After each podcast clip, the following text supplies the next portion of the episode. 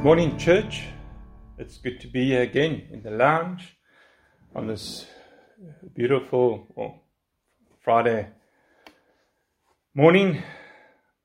But here we are again to bring another sermon on Sunday for us. And praise God for the camera in front of me that as we live in level 4 of lockdown, that we can continue to still meet around God's word. And what a blessing that is, that we can meet in our lounges and that we can come and hear what God's word has to say to our minds, to our hearts, to our whole being, as we now listen to the sacred scriptures and what it says to us. Please turn with me to 1 Timothy. I'm going to be reading from 1 Timothy chapter 3. And I'm going to be reading from verse 14. So I invite you all to turn with me to 1 Timothy chapter 3, starting at verse 14. I hope to come to you soon. And this is Paul writing to Timothy. I hope to come to you soon. But I'm writing these things to you so that if I delay, you may know how one ought to behave in the household of God, which is the church of the living God, a pillar and buttress of the truth. Great indeed, we confess, is the mystery of godliness. He was manifested in the flesh, vindicated by the Spirit, seen by angels, proclaimed among the nations, believed on in the world, taken up in glory. Let's pray. Father, we thank you for another beautiful morning here in Robertson. I thank you for the rain that has fallen. I thank you that you are not only taking care of your creation, but us as well, your created beings. Thank you that we are created in your image. Thank you that you are mindful of us. And thank you that you have given us your word to help us to walk in a manner worthy of our calling. So, Father, as I come now to preach your word, help me to be faithful and sound. Help us to listen. Help us to hear what your word has to say to us about behavior in the church. Father, thank you again for the sacred scriptures, that they always bring us back to the truth, bring us back to what your word says, so that we can do everything in a godly way, in a way that pleases and honors you and glorifies you. So, Father, thank you now for this morning. Help me to be heard and understood. Help us all to listen. Pray and ask us all in Jesus' name. Amen. I thought while we're still in lockdown and Lord willing churches will open soon, I thought I'd look at behavior in the church. Maybe we've forgotten how to behave in the church because we've been in our homes and we've just come as we please and sit as we please and do as we please. And it's lovely that we're in our homes and we can have a cup of coffee or a cup of tea and or a hot cup of Milo and listen to the message. So I'm going to refresh us and remind us of our behavior in the church. Is it important to a Christian to know how to behave in the church? Is it important?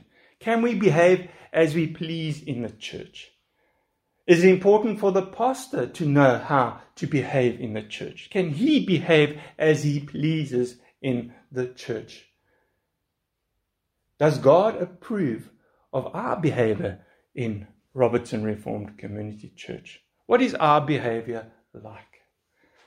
Now, can we just arrive on a Sunday?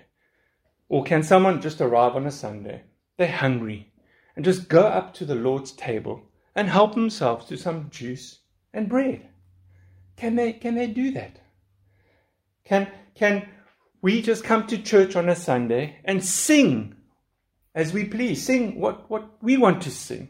Read what we want to read, preach what we want to preach, and pray what we want to pray. Can we just do as we please? Can we just behave in the church as we want to? Now, the word behave means the way that you do and say things, and the things you do and say. That's what I mean by the word behave. I think of it like this as well. When I'm invited out to friends, to family, church friends, and I come to your homes with my wife and children, Catherine and Timmy and Troy. You've probably forgotten what they look like, but they're still here. They're on the other side of the camera, listening and smiling. But just say, we come to your home. Now, can Timmy and Troy just say, Dad, look at that lovely lounge suite. Yes, it'll make a lovely trampoline. And just go off and jump up and down as they please. Or can they just go into the kitchen and help themselves to coffee, tea, and biscuits, and make peanut butter sandwiches, and just do as they please? Do we have the liberty to do that as we go into each other's homes? Do we have the liberty just to do what we want to do in our churches? And, we have to also look back at the Old Testament and see, could the Old Testament people and priests do as they pleased in the context of the Old Testament laws? Well, we go back to Leviticus, where we read of Nadab and Abihu, the sons of Aaron, though they could not offer or could offer incense on unauthorized fire as they pleased and when they pleased, so that they couldn't just offer incense on any fire, on an unauthorized fire. They couldn't do as they pleased, because when they did that, well, they soon learned, and so did the whole of Israel, that any unauthorized fire before the Lord, which he did not command, God would deal with the priests, which he did. Fire came out from before the Lord and consumed them, and they died before the Lord. What a warning to the Israelites then, and the people of God then, and what a warning to us, the people of God today, and the church, that God is serious about behavior in the church. But if you're still saying, oh, well, no, that's not serious, come on, Mark. But yeah, there's something more that happened, something else that happened in the Old Testament.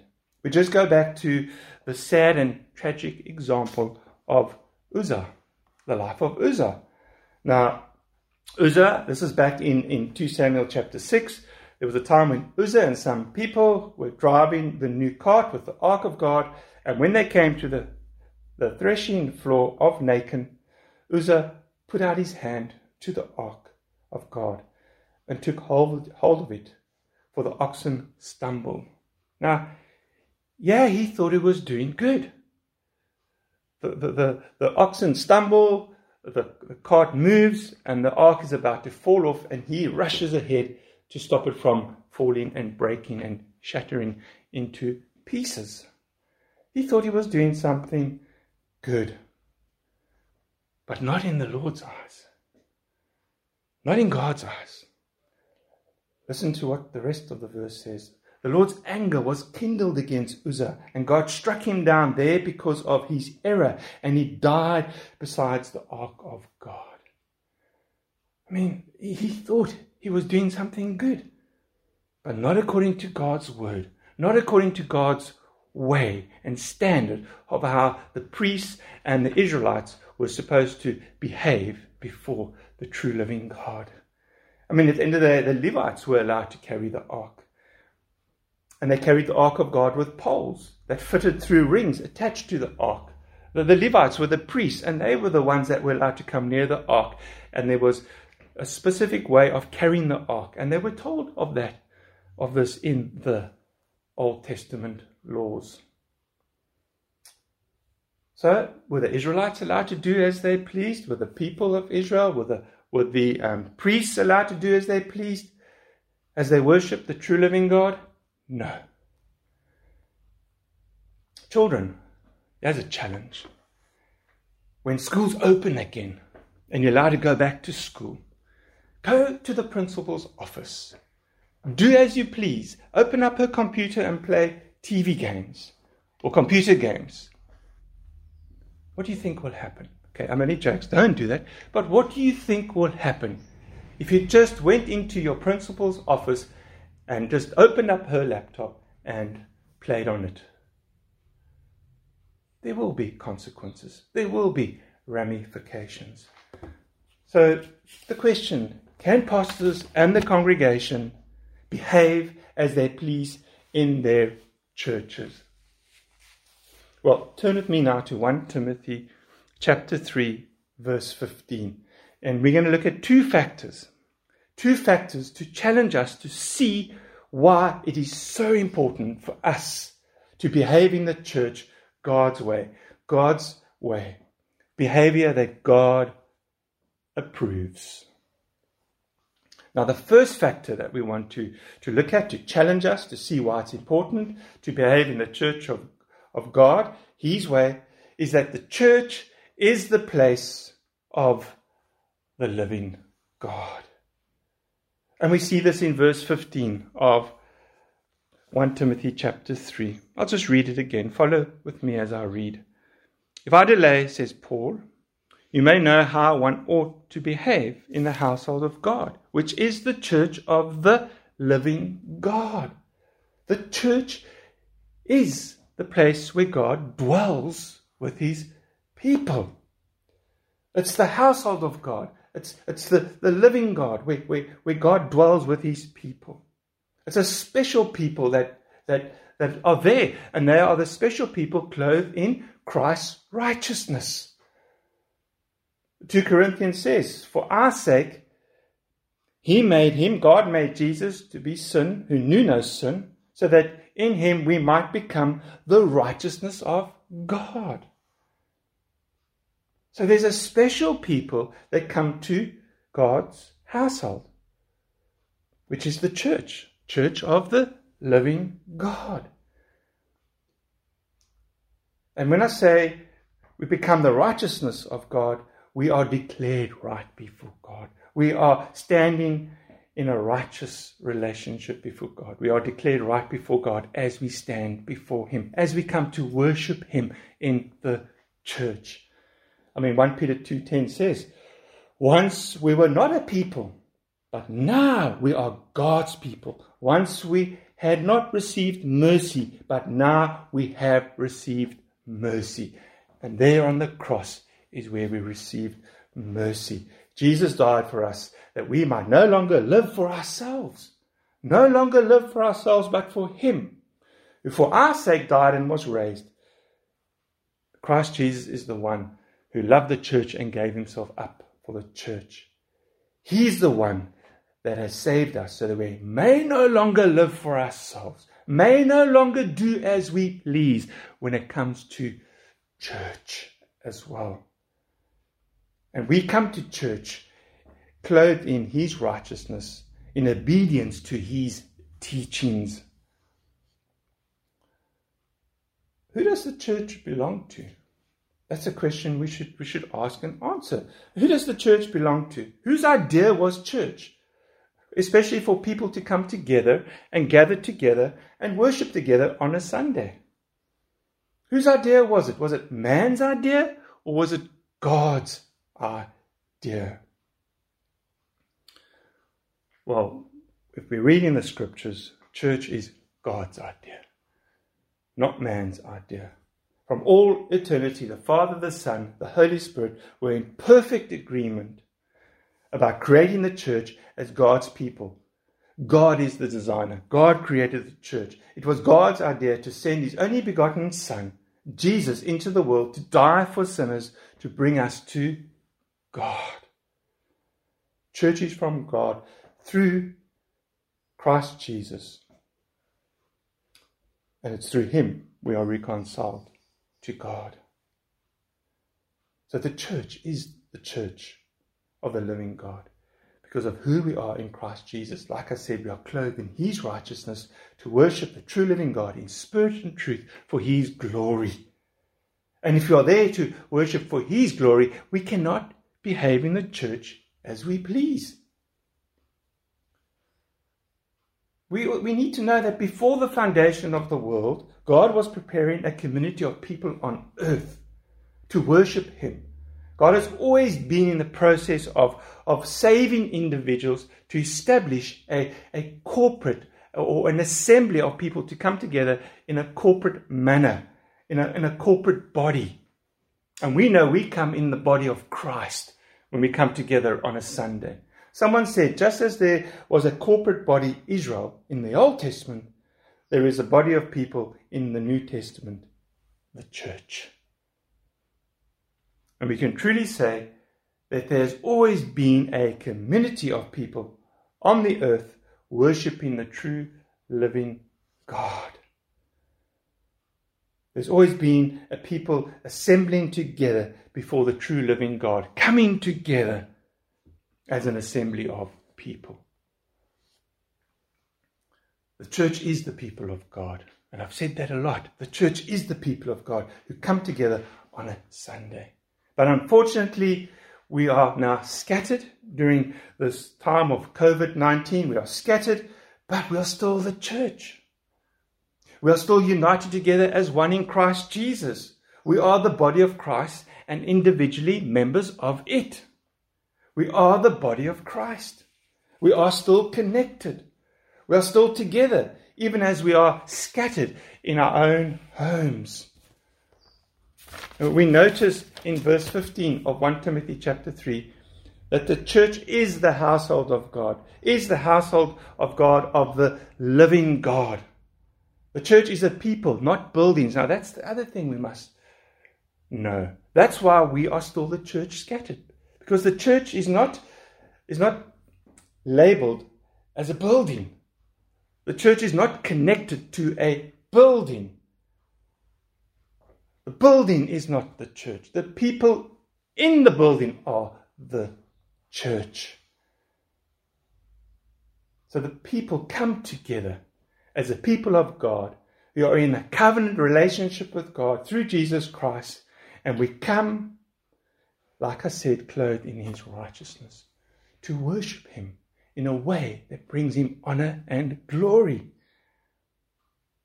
And because, just to make note here, we share the same righteous status as the risen Christ himself, with whom we are united now and forever.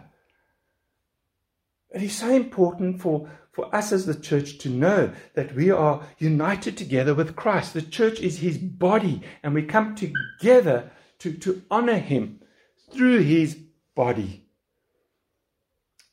And Christ is the head of the body, the head of the church. And what makes the true church different from any other gathering or any other assembly is that our God, the true living God, dwells with us. There's a big difference. There's a lot of people that meet out there, assuming that God is dwelling with them. But if they're not in Christ Jesus, and if they're not clothed in his righteousness, God does not dwell with them. That's what the scriptures tell us. That's what the authoritative word of God tells us. Not man, God is telling us that. Or listen to scripture. We've just said God's word tells us this. So let's listen to what God says. God's word says, what agreement has the temple of God with idols? For we are the temple of the living God. Just as God said, I will, that's a promise, I will dwell in them and walk among them, and I will be their God, and they shall be my people. Did we read that? I will dwell in them and walk among them. See, as we gather together as a family of God, together as a Christian church, preaching and teaching the gospel of Christ the way that God requires, so that God's presence and God's glory can dwell with us. The church is God's family, where God's children fellowship with God. Our bodies are the temple of God. The Holy Spirit indwells us. Therefore, God is present with us. There's one God, three persons, and one person is the Holy Spirit. We can say the triune God dwells with us. God the Father, God the Son, and God the Holy Spirit. Someone said the church is therefore the people of God and the assembly of Christ, because it is the fellowship of the Spirit. We come to church united together in Christ, in his Spirit, who indwells us, and our bodies are therefore the temple of God We bought with the precious blood of Christ. We are not our own. Therefore, we cannot do as we please in the church. Does behavior matter in the church? Yes. Because the church is the church of the living God. It's the household of God, which is the church of the living God. It's where God dwells with his people and where we fellowship with the true living God, the God of Abraham, Isaac, and Jacob. If we want to stop God, this is serious. If we want to stop God from being present with us, from dwelling with us and us having fellowship with him, then all we have to do is abuse him and abuse his word. Preach what we want to, sing what we want to, pray what we want to. We need to know that we have a responsibility, especially as pastors and as churchgoers. We have a responsibility to behave in the church God's way and God's standard. I cannot just preach as I please. I cannot just come on a Sunday and tickle our ears and entertain you and improve your self-development and build you up through motivational talking. I come with the sacred scriptures. I come with the holy scriptures, knowing that the Holy Spirit's going to do his work through the scriptures, through me, into your lives, and build you up in Christ, and make you the men and women God wants you to be. And at the same time, it's going to transform you, sanctify you, and transform you more and more into Christ-likeness, so you can go out there and walk in the same manner as Christ did. And is it easy? No, it's hard. We need God's grace. We need to know that we hear Christ preached every Sunday, to give us the strength, to help us. We need to stop tickling the congregation's ears, stop entertaining their souls, and stop preaching another gospel. Stop preaching God's gospel. Because if we stop preaching the gospel of the grace of God, if we stop preaching the word of grace, well, the word of grace is what builds us up. If we're not preaching the gospel, what is building up the church? That's the question I ask. And it's not God, it's man. And we're building our lives on sand, on quicksand, not on solid rock. We are the household of God. We are the family of God, which is the church of the living God. Therefore, we need to worship God in humility and faithfulness to the sacred scriptures. We need to honor God how we open up these scriptures in fear and trembling and share it with the congregation. And the congregation needs to open up the scriptures in fear and trembling and allow it to sanctify them and transform them more into Christ-likeness, so they can walk in the same manner as Christ, loving God with all their heart, soul, mind, and strength, and then loving their neighbor, going out there and loving and caring for those in need. So to know that the church is the church of the living God should cause us to behave in the church that pleases and honors God, that God approves. So this one factor that we looked at from 1 Timothy chapter 3, verse 15, to challenge us to see why it's important to behave in the church God's way. And we know the church is the place of the living God. That was our first factor. Lord willing, we'll come to our second factor next week. But this first factor, the church is the place of the living God. Will we be challenged to behave in God's church God's way?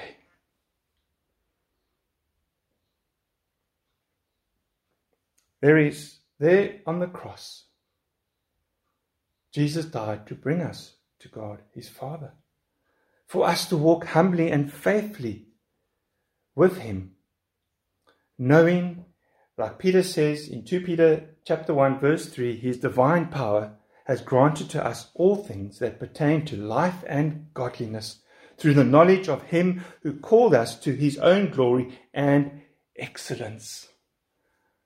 And the only way we can pertain to life and godliness is by a behavior in the church that God approves, and by a behavior in our homes that God approves. We are called to show forth God's glory and excellence. We are also called to proclaim God's excellencies.